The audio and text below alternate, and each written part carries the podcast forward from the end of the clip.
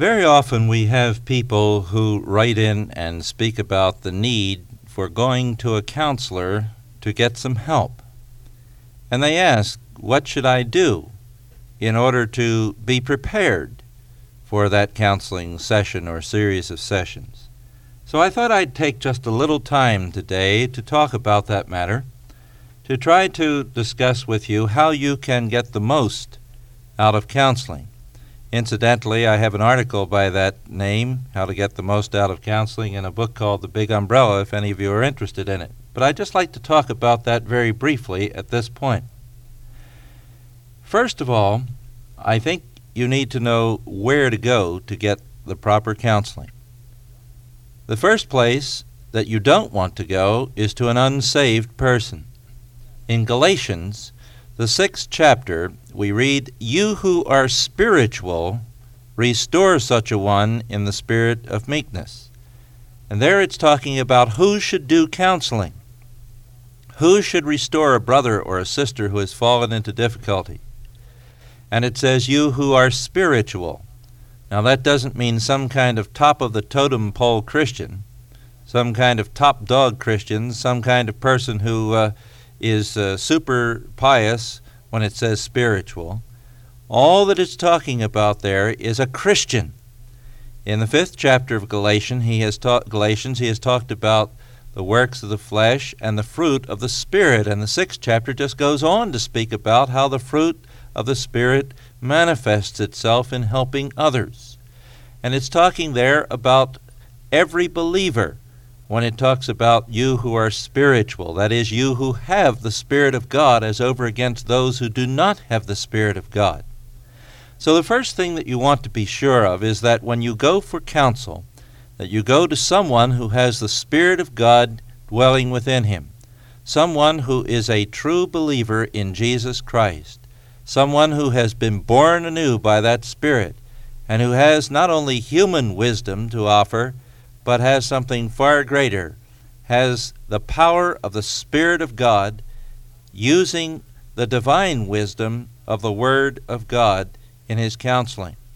So, the first thing you want to be sure about when you go for counsel is that the party to whom you go is a true believer in Jesus Christ, in whom the Spirit of God, who is the counselor, dwells. There can be no Christian counseling apart from the work of the Spirit of God in that counseling.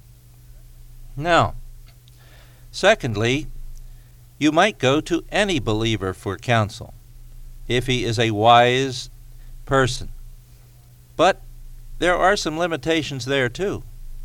Remember that it is the pastor who has been called to do counseling as a full time or life calling. Not every Christian has been given that calling. I would not turn to a psychiatrist or to a psychologist for counseling. There are Christians who are psychiatrists and Christians who are psychologists, but I think you almost always have to say it that way to separate their Christian faith from their counseling, because so often that's exactly what they do. They accept Freud and Rogers and Skinner and Harris's TA, uh, transactional analysis uh, uh, kind of material, and so on. They accept all these various views and then, under the name of Christianity, propagate these views. Now, that's not true without exception.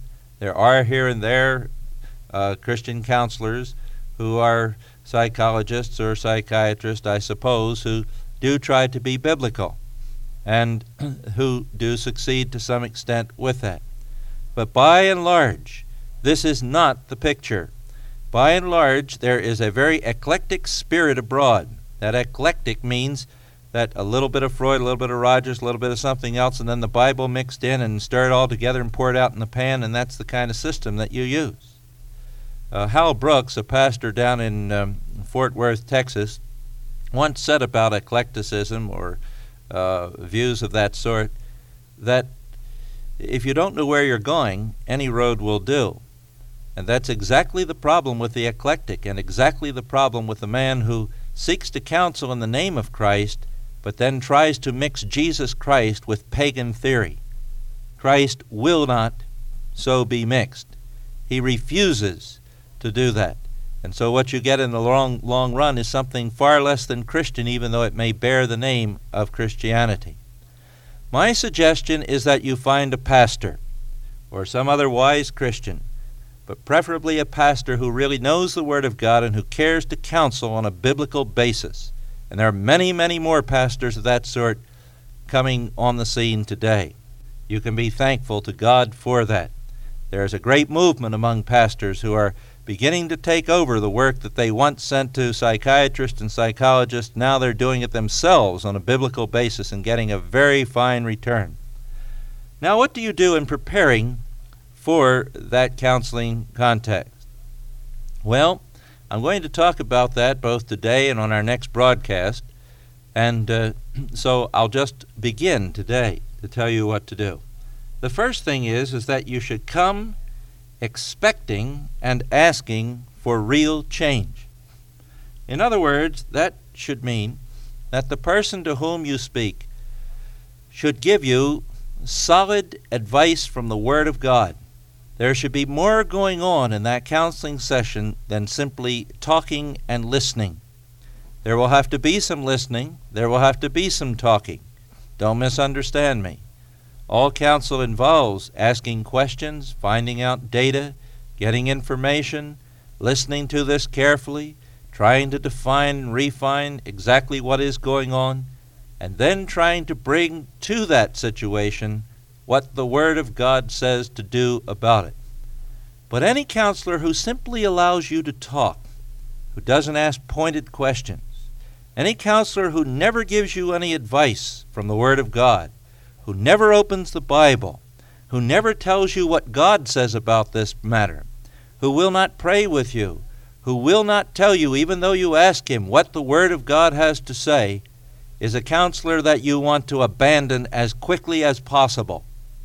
Now, I don't mean to say that he needs to give you that advice in the first two minutes of your session the first day. He may want to gather a great deal of data first.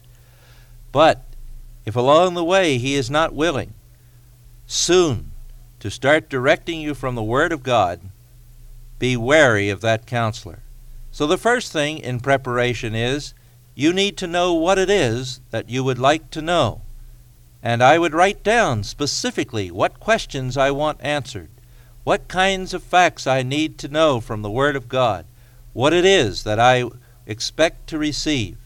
Now, it may not always be possible for him to answer you in exactly the way you would like to have an answer, but he should make the attempt, and insofar as the Word of God brings answers to the questions that you ask, and not all the questions we ask have answers from the Word of God, sometimes we ask things we shouldn't ask, but insofar as the Word of God has the answers to those questions, this man should be willing to give you those answers.